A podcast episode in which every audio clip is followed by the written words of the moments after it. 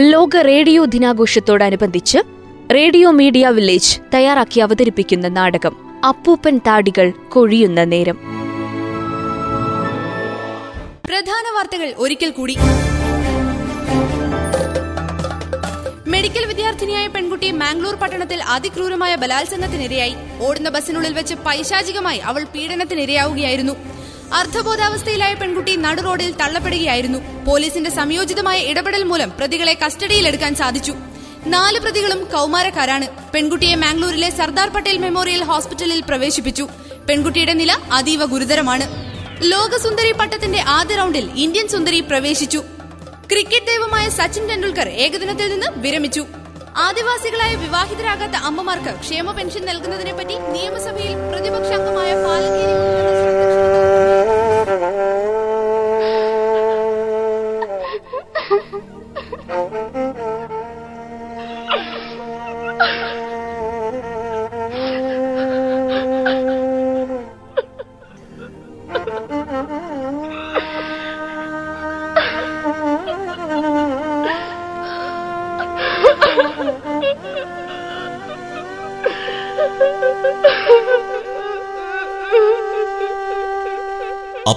അപ്പൂപ്പൻ കൊഴിയും നേരം.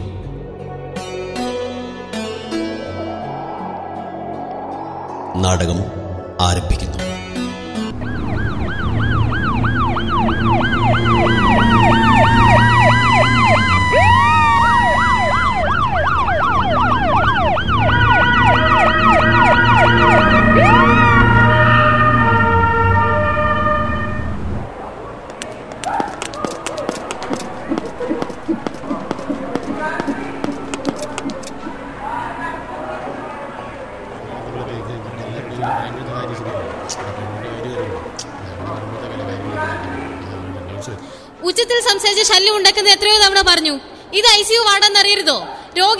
ബുദ്ധിമുട്ടുണ്ടാക്കാൻ പാടില്ല. നേഴ്സ് ആ ഡിവൈഎസ്പി കമൽനാഥ് നമ്മുടെ വെയിറ്റിംഗ് റൂമിലുണ്ടാവും അയാളോട് എന്റെ റൂമിലേക്കൊന്ന് വരാൻ പറ. ശരി doctor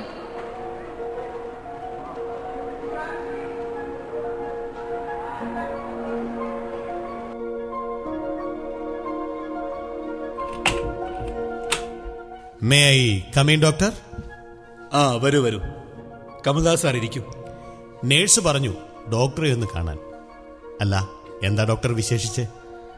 വിശേഷം വളരെ സീരിയസ് തന്നെയാണ്. ദീപ്തിയുടെ കാര്യത്തിൽ ഞാൻ എന്റെ കഴിവിന്റെ പരമാവധി ശ്രമിച്ചു നോക്കി. പക്ഷേ ഞാൻ പരാജയപ്പെട്ടു പോയി സാർ.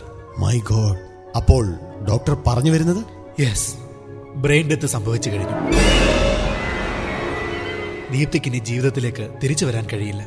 ഐ സിയുവിൽ വെന്റിലേറ്ററിന്റെ സഹായത്തോടെയാണ് അവൾ ജീവൻ നിലനിർത്തുന്നത്.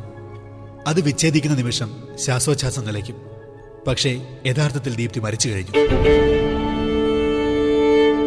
മെഡിക്കൽ സയൻസിൽ ഇതിനെ മസ്തിഷ്ക മരണമെന്ന് പറയും. ഞാൻ വിഷമസന്ധിയിലായല്ലോ ഡോക്ടർ. ഈ വിവരം പുറത്തുവിട്ട ജനമാകെ ഇളകും.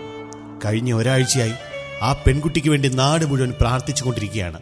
അവൾ ജീവിതത്തിലേക്ക് തിരിച്ചു വരണമെന്നാണ് അവരുടെ കണ്ണീരോടെയുള്ള പ്രാർത്ഥന. എനിക്കറിയാം. ഇന്ന് രാജ്യത്തിന്റെ മകളായി മാറിയിരിക്കുകയാണ് ദീപ്തി. അവളെ രാജ്യം ഏറ്റെടുത്തിരിക്കുകയാണ്. പക്ഷേ വൈദ്യശാസ്ത്രം പരാജയപ്പെട്ട നിലയ്ക്ക് നമ്മൾക്ക് എന്ത് ചെയ്യാൻ കഴിയും? ദീപ്തിയുടെ മരണവിവരം പുറത്തുവിട്ടാൽ ജനം വയലുണ്ടാകും അക്കാര്യം ഉറപ്പാണ്. അതെ. രാജ്യം കത്തെരിയാൻ തന്നെ സാധ്യതയുണ്ട്. ഏറ്റവും പ്രധാനം ആ നാല് കുറ്റവാളികളുടെ കുടുംബങ്ങൾക്ക് സംരക്ഷണം കൊടുക്കുന്ന കാര്യമാണ്. നാട്ടുകാരുടെ രോക്ഷം ആ വീടുകൾക്ക് നേരെ തിരിയും. അത് തീർച്ചയാണ്. ഇവന്മാർ കാട്ടിയ കാട്ടാളത്തിന് വീട്ടുകാരെന്തു പിഴച്ചുവെന്നൊന്നും ജനം ചിന്തിക്കുകയല്ല. ജനം വൈരാഗ്യം മുഴുവൻ അവരുടെ നേരെ തീർക്കും. ദീപ്തിയെ ഇവിടെ അഡ്മിറ്റ് ചെയ്ത നിമിഷം മുതൽ ആശുപത്രിക്ക് വെളിയിൽ പത്രക്കാരുടെ വലിയ സംഘം നിലയുറപ്പിച്ചിരിക്കുകയാണ്. അവരോട് എന്തു പറയുമെന്നാണ് ഞാനിപ്പോ ആലോചിക്കുന്നത്. എന്തായാലും മരണവിവരം പുറത്തു വിടാതിരിക്കാനാവില്ല. പത്രക്കാരോട് പറയും മുമ്പേ ദീപ്തിയുടെ മാതാപിതാക്കളെ വിവരം അറിയിക്കണ്ടേ. കഴിഞ്ഞ ഒരാഴ്ചയായി ജലപാനം പോലും നടത്താതെ അവർ ഐസുവിന്റെ വാതുക്കളിരിക്കുകയാണ് മകളെ ജീവനോടെ തിരിച്ചു കിട്ടുമെന്ന പ്രതീക്ഷയിൽ. ഒരു പാവം മനുഷ്യനാണ് ദീപ്തിയുടെ അച്ഛൻ. അതെ. എനിക്ക് അയാളുടെ മുഖത്ത് നോക്കാൻ പോലും കഴിയുന്നില്ല. തന്റെ പട്ടിണിയിലും ദാരിദ്ര്യത്തിലും മകളെ പഠിപ്പിച്ച് ഒരു ഡോക്ടറാക്കാൻ ആഗ്രഹിച്ച മനുഷ്യൻ അയാളുടെ ഏക മകളാണ് ദീപ്തി. നമുക്കാദ്യം അദ്ദേഹത്തെ വിവരം ധരിപ്പിക്കാം. ശരി ഡോക്ടർ.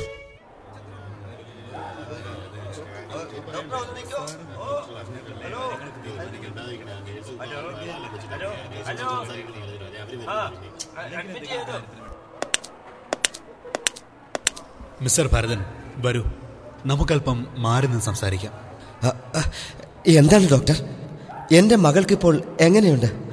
അവൾ അവളുടെ അച്ഛനെ തിരക്കുന്നുണ്ടോ? അച്ഛനെ കാണണമെന്ന് എന്റെ മോൾ പറഞ്ഞില്ലേ ഡോക്ടർ? പറയൂ ഡോക്ടർ.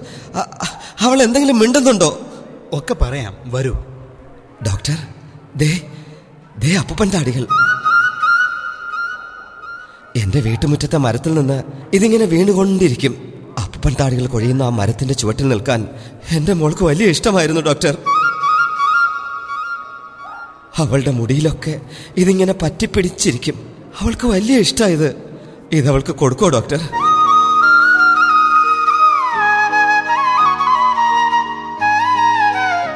ശാന്തനാകൂ ഭരതൻ. വരൂ.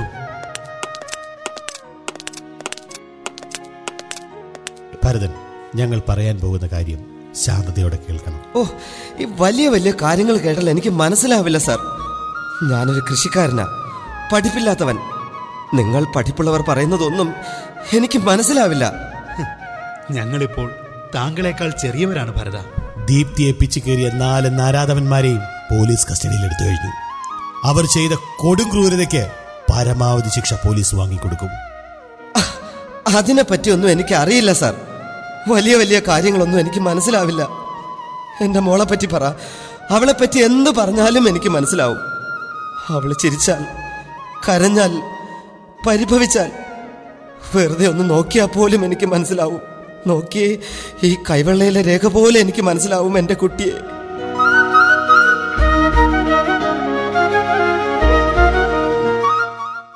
ഞാൻ എങ്ങനെ പറഞ്ഞു തുടങ്ങും കമൽ സാർ. ഓ ഇതൊരു വല്ലാത്ത അവസ്ഥ തന്നെയാണ്. ഞാനും നിസ്സഹായ അവസ്ഥയിലാവുകയാണ് സാർ. എന്താ? പറയൂ. എന്താ പറയാനുള്ളത്? അത് പറയൂ. ഭരതൻ കേൾക്കാൻ ഒട്ടും ആഗ്രഹിക്കാത്ത കാര്യമാണ് ഞങ്ങൾ പറയാൻ പോകുന്നത്. ഒട്ടും ആഗ്രഹിക്കാത്ത കാര്യമോ? അതൊരൊറ്റ കാര്യമേ ഉള്ളൂ. എന്റെ മകൾ. അയ്യോ പറയണ്ട. പറയരുത്. എനിക്ക് മനസ്സിലായി. എനിക്കെല്ലാം മനസ്സിലായി. എന്റെ മകൾ പോയി. കരയരുത് ഭരതൻ. അപ്പോ അപ്പോഴെനിക്ക് അപ്പുപ്പൻ താടികൾ പറത്തിക്കളയാമല്ലേ? ഇനി ഞാൻ ആർക്കു വേണ്ടി ഇത് സൂക്ഷിക്കണം? അപ്പുപ്പൻ കൊഴിയുന്ന മരത്തിന് താഴെ എന്റെ മകൾ നിൽക്കുന്ന കാഴ്ച ഇനി വെറും ഒരു സ്വപ്നം മാത്രമാണല്ലോ ഡോക്ടർ. റിലാക്സ് ഭരതൻ. റിലാക്സ് ഈ വിവരം ആദ്യം അറിയിക്കുന്നത് ഭരതനെയാണ്. വെളിയിൽ നിൽക്കുന്ന പത്രക്കാർ വഴി ഈ വാർത്ത രാജ്യമാകെ അറിയാൻ പോവുകയാണ്. അതോടെ എന്താണ് സംഭവിക്കാൻ പോകുന്നതെന്ന് ഞങ്ങൾക്കറിയില്ല. കഴിഞ്ഞ നാലഞ്ച് ദിവസങ്ങളായി ജനമനസ്സുകൾക്ക് തീ പിടിച്ചിരിക്കുകയാണ്. ആ തീ ജനം പുറത്തേക്ക് വിട്ടാൽ രാജ്യമാകെ നിന്ന് കത്തും.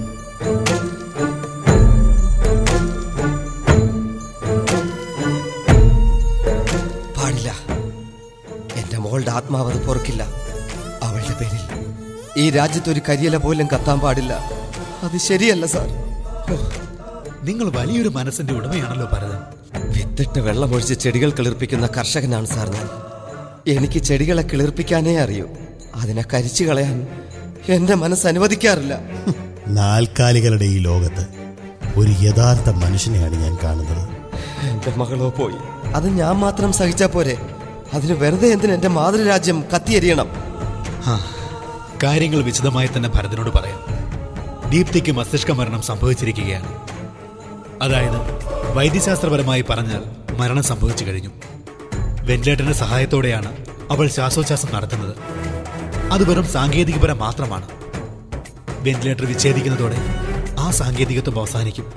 ഭരതന് മനസ്സിലാകുന്നുണ്ടോ ഞാൻ പറഞ്ഞല്ലോ. വലിയ കാര്യങ്ങൾ എനിക്ക് മനസ്സിലാവില്ല സാർ. ഒരു കാര്യം മാത്രം എനിക്ക് മനസ്സിലായി. എന്നെ അച്ഛ എന്ന് വിളിക്കാൻ എന്റെ മകളുണ്ടാവില്ല.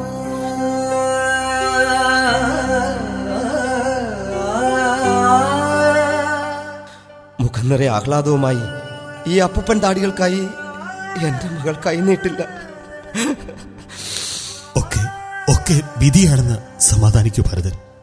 എനിക്ക് അവളെ ഒന്ന് കാണാൻ സാധിക്കുമോ ഡോക്ടർ? ഞാൻ അവളെ അവസാനമായി കാണുന്നത് മൂന്ന് മാസം മുമ്പാണ്. അവൾ ഒരാഴ്ചത്തെ അവധിക്ക് വീട്ടിൽ വന്നപ്പോൾ അന്ന് എന്നെ കെട്ടിപ്പിടിച്ച് മുത്തം നൽകി തിരികെ പോയ എന്റെ മകൾ. പിന്നെ ഞാൻ അവളെ കണ്ടിട്ടില്ല സാർ. അവളുടെ സ്വരം ഞാൻ കേട്ടിട്ടില്ല. അഞ്ച് ദിവസമായി. ഈ ഐ സിയുവിന്റെ വാതിൽക്ക ഞാൻ നിൽക്കുകയാ. ഞാനും അവളുടെ അമ്മയും. ഒന്നകത്ത് കയറി അവളെ കാണാൻ പോലും ആരും സമ്മതിച്ചില്ല സാർ. എന്റെ മകൾ ഏത് കോലത്തിലാണെന്ന് പോലും എനിക്ക് അറിയില്ലല്ലോ സാർ. ശരി ശരി. ഭരതനെ കാണിക്കാം. ദീപ്തിയെ കാണിക്കാം. സമാധാനമായിട്ടിരിക്കും. എന്റെ മകളെ കാണിക്കാമെന്നോ? എന്റെ മകളെ കാണിക്കാമെന്നോ? ഒരു നിമിഷം സാർ. ഒരു നിമിഷം. ദാ ആ ഐ സിയുവിന്റെ മുമ്പിൽ ചുവരും ചാരിയിരിക്കുന്ന രൂപത്തെ കണ്ടോ? എന്റെ ഭാര്യ. ദീപ്തിയുടെ അമ്മ.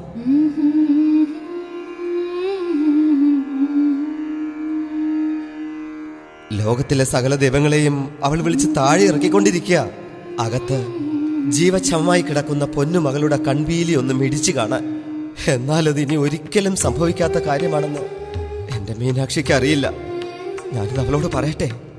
എന്റെ മീനാക്ഷി തകർന്ന് തരിപ്പണമാകാതിരിക്കാൻ ഒന്ന് പ്രാർത്ഥിച്ചോണേ സാറന്മാരെ.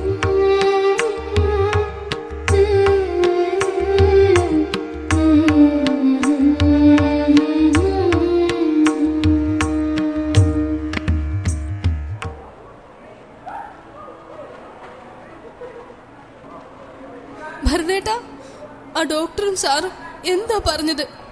നമ്മുടെ ദീപ്തിമോൾ കണ്ണു തുറന്നോ? അവൾ എന്തെങ്കിലും ചോദിച്ചോ?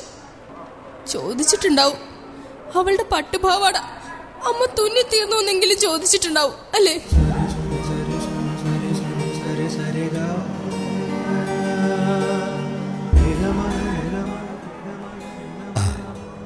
അവൾ ഒരുപാട് ചോദ്യങ്ങൾ ചോദിച്ചിട്ടുണ്ടാവും മീനാക്ഷി.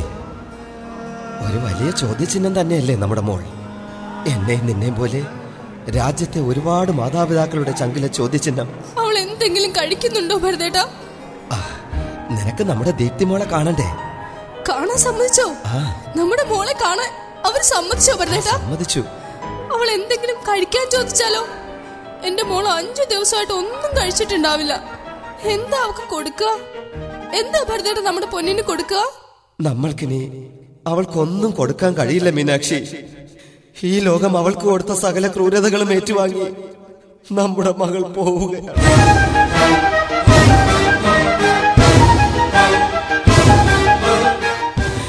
പതിനെട്ട് വയസ്സുകാരിയായ ഒരു പെൺകുഞ്ഞിന് ഇതിൽ പരം എന്ത് സമ്മാനമാണ് മീനാക്ഷി ഈ ലോകത്തിന് കൊടുക്കാനുള്ളത്? എന്താ പറഞ്ഞത്? എന്താ പറഞ്ഞത്? നമ്മുടെ മോൾ പോവുകയാണെന്നോ എവിടെ? എവിടേക്കാ പോകുന്നത്? അമ്മ തുന്നിയ പട്ടുപാവാടയില്ലാതെ എന്റെ മോൾ എവിടെ പോകുന്നു? എനിക്ക് അറിയണം അവൾക്ക് പോവാനാകില്ല ഭരതേട്ടാ. അച്ഛനെയും അമ്മേനെയും തനിച്ചാക്കിയിട്ട് എന്റെ മോക്ക് പോവാനാകില്ല.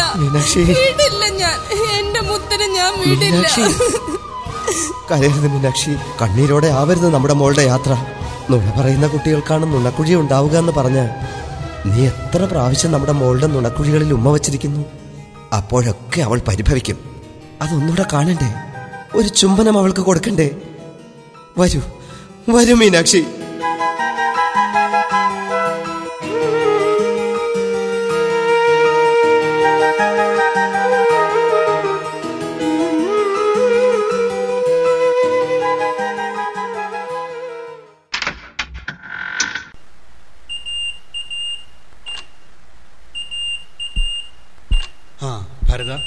മീനാക്ഷി വരൂ. എന്റെ ദൈവമേ എന്റെ മോൾ. ദീപ്തി പൊന്നുമോളെ മോളെ. അമ്മയെ കണ്ണു തുറന്ന് ഒന്ന് നോക്കട നോക്കടാ.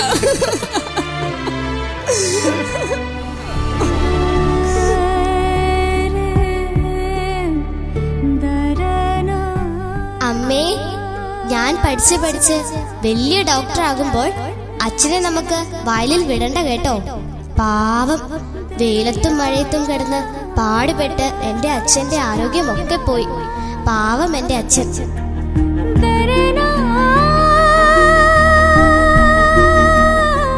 മോളെ മോളെ നിന്റെ സ്വപ്നങ്ങളൊക്കെ പാഴായി പോയല്ലോ എന്റെ ചക്കരമുത്തി.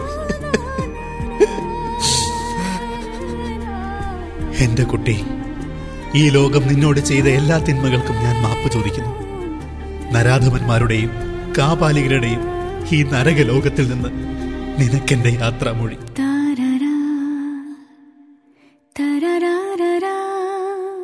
മകളെ.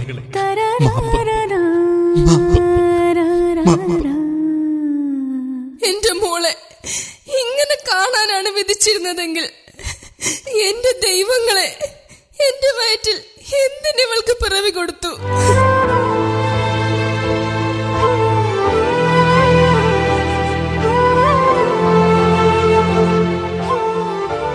നിനക്ക് കാത്തുവച്ച ഈ അപ്പൻ താടികൾ ഞാൻ എന്ത് ചെയ്യണമെന്ന് പറഞ്ഞിട്ട് പോ മോളെ. പറ. എന്റെ മോൾ പറ. കരയാതെ ഭരതൻ വരൂ. താങ്കളോട് എനിക്ക് വേറെ ചില കാര്യങ്ങൾ സംസാരിക്കാനുണ്ട്. താങ്കളുടെ തീരുമാനം അറിഞ്ഞിട്ട് വേണം വെന്റിലേറ്ററിൽ നിന്നും ദീപ്തിയെ വേർപെടുത്താൻ. ഇപ്പോൾ അതൊന്നും സംസാരിക്കാനുള്ള സാഹചര്യമല്ല എന്ന് എനിക്കറിയാം. എന്നാലും എനിക്ക് സംസാരിക്കാതിരിക്കാനാവില്ല പക്ഷേ താങ്കളുടെ സമ്മതത്തെ ആശ്രയിച്ചിരിക്കുമല്ല. വരൂ മീനാക്ഷി ഇവിടെ നിൽക്കട്ടെ. ഒരു നിമിഷം ഡോക്ടർ. എനിക്ക് ഡിവൈഎസ്പി കമൽനാഥ് സാറിനെ ഒന്ന് കാണണം. എന്റെ മകളുടെ ഈ ദുരന്തം എന്റെ നാടിനെ കത്തിച്ചാമ്പലാകാൻ കാരണമാകരുത്. ഞാൻ വിത്തെറിയുന്ന മണ്ണാണിത്. വിത്തെറിഞ്ഞ് വളമിട്ട് വെള്ളമൊഴിക്കുന്നവൻ. ആ മണ്ണിൽ ചോര വീഴാൻ പാടില്ല. ഒരിറ്റു ചോര പോലും എന്റെ മകളുടെ പേരിൽ ഈ മണ്ണിൽ വീഴരുത്. ആകെ തകർന്നുലഞ്ഞു നിൽക്കുന്ന ഈ വേളയിലും നിങ്ങൾ എത്ര മനുഷ്യത്വപരമായി ചിന്തിക്കുന്നു? ഒരു കർഷകന്റെ മനോനൈർമല്യം ഞാൻ കാണുകയാണ്. നിങ്ങളുടെ പേര് അർത്ഥമുള്ളതാണ് ഭരത. ഭരതൻ ഭാരതത്തിന്റെ പുത്രൻ. അതൊക്കെ വലിയ കാര്യങ്ങളല്ലേ സാർ. എനിക്കൊന്നും അറിയില്ല.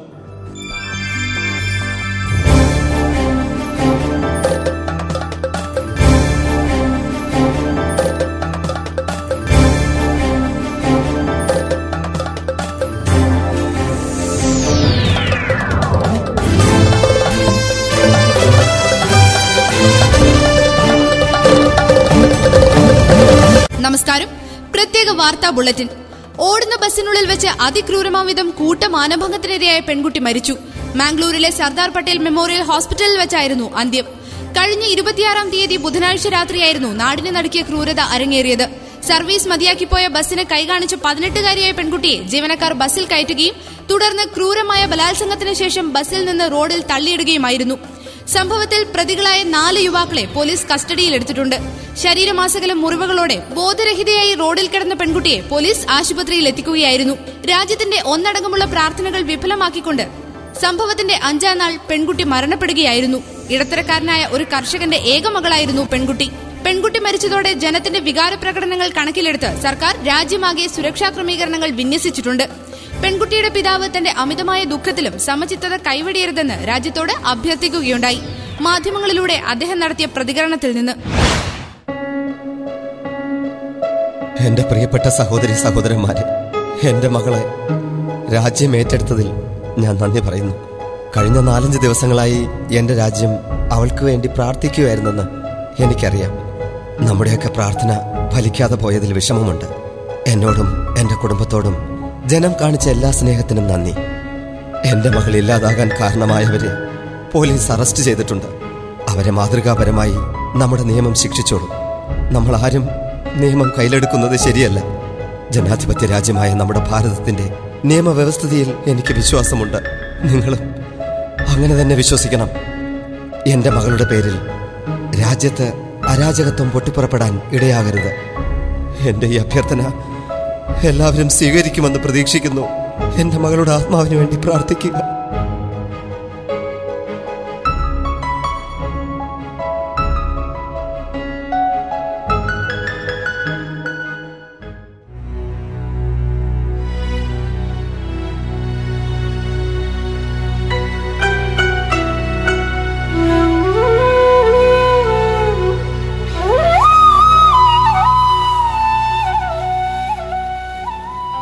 എട്ടു മാസങ്ങൾക്ക് ശേഷം ഒരു പകൽ. നാളെ മാംഗ്ലൂർ കൂട്ടമാനഭംഗ കേസിലെ പ്രതികളായ നാലു പേരുടെയും ശിക്ഷ കോടതി പ്രഖ്യാപിക്കാൻ പോവുകയാണ്. മാംഗ്ലൂർ സെൻട്രൽ ജയിലിൽ ജാമ്യം പോലും ലഭിക്കാതെ ആ നാലു കുറ്റവാളികൾ കിടക്കുന്നു. അവരിൽ മുഖ്യപ്രതിയായ മുരുകനെ കാണാൻ ഇന്ന് രണ്ട് സന്ദർശകർ എത്തി. മുരുകൻ ഒട്ടും പ്രതീക്ഷിക്കാത്ത രണ്ട് സന്ദർശകർ. എഴുന്നേക്ക് എടാ എഴുന്നേക്കാൻ. എന്താ സാർ? നിന്നെ കാണാൻ രണ്ടു പേർ വന്നിരിക്കുന്നു. വേഗം എഴുന്നേറ്റ് വാടാ. എന്നെ കാണാനോ? അക്കൂട്ടത്തിൽ എന്റെ അമ്മയുണ്ടോ സാർ?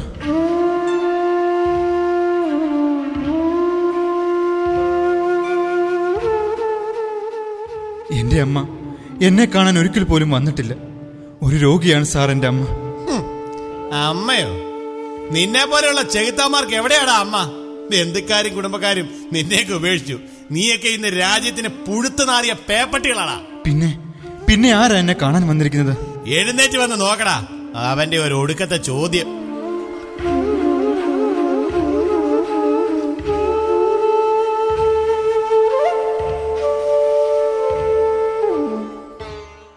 മുരുകൻ. മുരുകന് ഞങ്ങളെ മനസ്സിലായോ?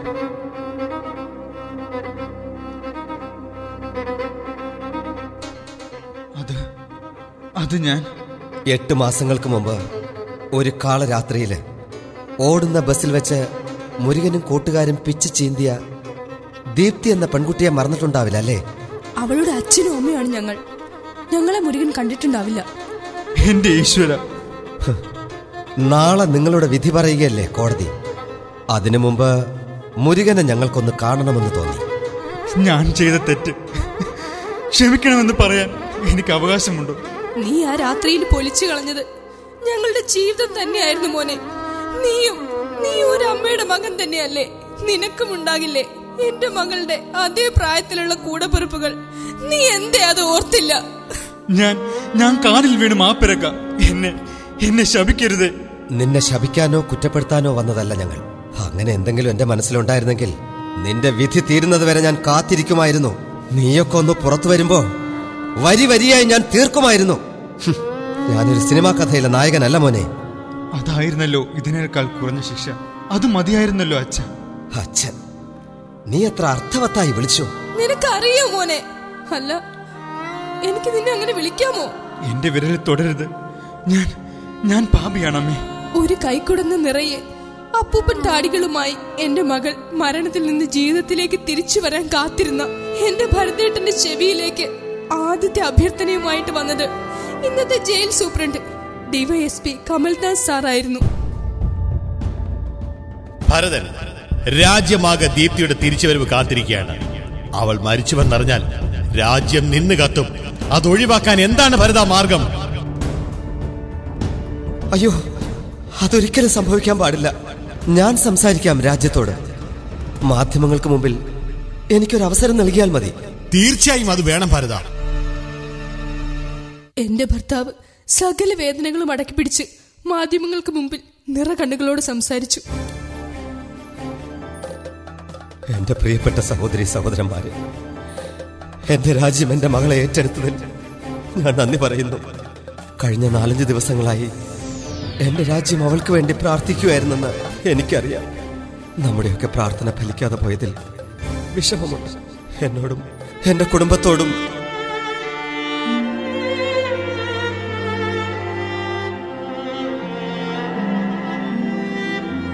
ഇത്രയൊക്കെ എന്റെ ഭർത്താവിന് കഴിഞ്ഞത്. എങ്ങനെയാണെന്ന് എനിക്കറിയില്ല. മോനോട് പുറത്തത് പോലും എങ്ങനെയെന്ന് എനിക്കറിയില്ല. എന്റെ അമ്മേ. അപ്പോഴാണ് എന്റെ ഭർത്താവ് രണ്ടാമത്തെ പരീക്ഷണത്തെ നേരിട്ടത്. വെറും വെന്റിലേറ്ററിന്റെ സഹായത്താൽ മാത്രം ജീവൻ നിലനിർത്തുന്ന എന്റെ മകൾക്ക് മുമ്പിൽ നിന്ന് ഡോക്ടർ സെറിയഖ് എന്നെ അയാളുടെ മുറിയിലേക്ക് കൂട്ടിക്കൊണ്ടുപോയി. അയാൾക്ക് പറയാനുള്ളത് ഒരച്ഛനും അത്ര പെട്ടെന്ന് ഉൾക്കൊള്ളാവുന്ന കാര്യമായിരുന്നില്ല.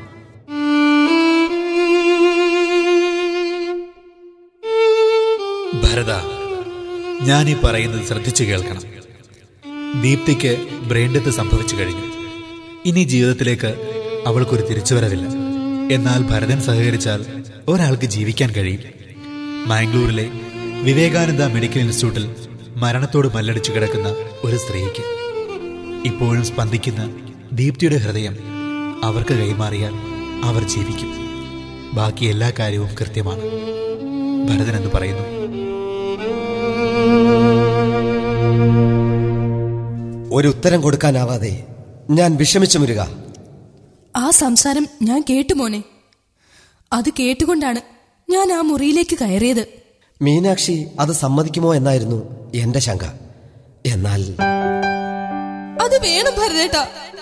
നമ്മളുടെ മകളുടെ ഹൃദയം ഇടിക്കണം. അവളുടെ ഹൃദയം ജീവിച്ചിരിക്കണം. ആരുടെയെങ്കിലും ഉള്ളിൽ അവൾ ജീവിച്ചിരിക്കട്ടെ ഭരതേട്ട. ഇടയ്ക്കൊക്കെ ഇടയ്ക്കൊക്കെ നമുക്ക് കാണാലോ.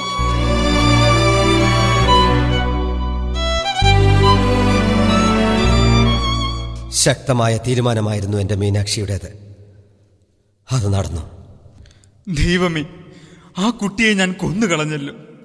ഭ്രാന്ത് പിടിച്ച ഏത് നേരത്താണോ എനിക്ക് ആ കാട്ടാളത്തം തോന്നിയത്. ആര് പറഞ്ഞു എന്റെ മകൾ മരിച്ചെന്ന്? അവൾ ഇപ്പോഴും ജീവിക്കുന്നുണ്ട് മുരുക. നിന്റെ നിന്റെ നിന്റെ അമ്മയുടെ ശരീരത്തിൽ. അയ്യോ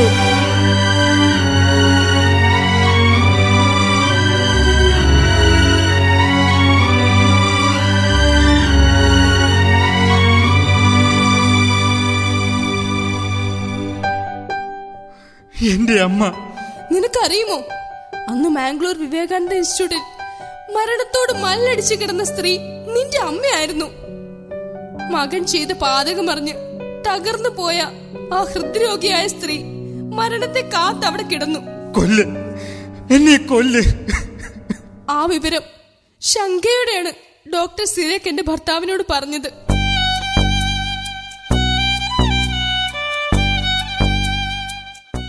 ഭരത ഞാൻ പറയുന്നത് തെറ്റാണെങ്കിൽ താൻ എന്നോട് ക്ഷമിക്കണം. തന്റെ മകൾ ദീപ്തിയുടെ ഹൃദയം ഇപ്പോൾ ആവശ്യമുള്ളത് ഗാന്ധാരി എന്ന സ്ത്രീക്കാണ്. തന്റെ മകളെ ക്രൂരമായി ഈ വിധം പീഡിപ്പിച്ചവരിൽ മുഖ്യപ്രതിയായ മുരുകൻ എന്നയാളുടെ അമ്മ. തനിക്ക് അവസാന തീരുമാനം പറയാം. കൊടുക്കണം. നിനക്ക് നിനക്ക് സഹിക്കാൻ കഴിയുന്നുണ്ടോ മീനാക്ഷി? ഭരതേട്ടന്റെ കൂടെ ജീവിച്ചയാളല്ലേ ഞാൻ? എനിക്കതല്ലേ കഴിയൂ? മറ്റൊന്ന് ചിന്തിക്കുമെന്ന് വിചാരിക്കുന്നുണ്ടോ ഭരതേട്ടൻ? എന്റെ മീനാക്ഷി.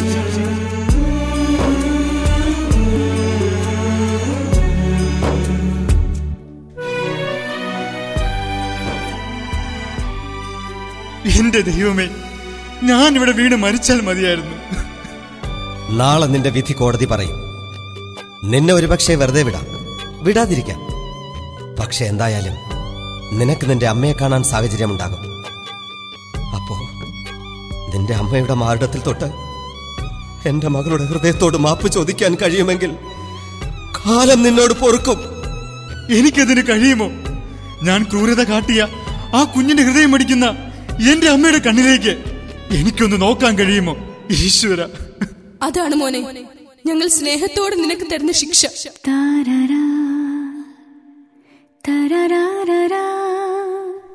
ഇതാ ഇതൊരു പിടി അപ്പൂപ്പൻ താടികൾ. എന്റെ മകൾക്ക് ഞാൻ കാത്തുവച്ച സമ്മാനം. എന്റെ വീടിന്റെ മുമ്പിലെ മരങ്ങളിൽ നിന്ന് ഇപ്പോഴും അപ്പൂപ്പൻ താടികൾ കൊഴിയാറുണ്ട് കഴിയുമെങ്കിൽ ഇതിൽ നിന്നൊരു കുടന്ന നാളെ നീ നിന്റെ അമ്മയുടെ കാൽക്കൽ വെക്കണം. ഇനി ഒരിക്കലും ഭാരതത്തിലെ ഒരു ചെറുപ്പക്കാരനും ഇപ്രകാരം അപ്പൂപ്പൻ താടികൾ അവരുടെ അമ്മമാരുടെ കാൽക്കൽ വയ്ക്കാൻ ഇടയാവാതിരിക്കട്ടെ. അതെ എന്റെ മകളുടെ ഹൃദയം അത് സ്വീകരിക്കും. ഒപ്പം ഞങ്ങളുടെ സ്നേഹാന്വേഷണവും നീ പറയണം. പോട്ടെ മോനെ. ദൈവമേ ദൈവമേ ദൈവമേ.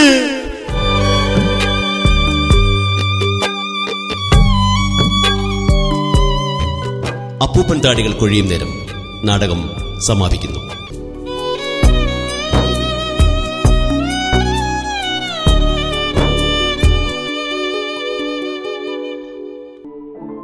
ശ്രോതാക്കൾ കേട്ടത് ലോക റേഡിയോ ദിനാഘോഷത്തോടനുബന്ധിച്ച് റേഡിയോ മീഡിയ വില്ലേജ് തയ്യാറാക്കി അവതരിപ്പിച്ച നാടകം അപ്പൂപ്പൻ താടികൾ കൊഴിയുന്ന നേരം.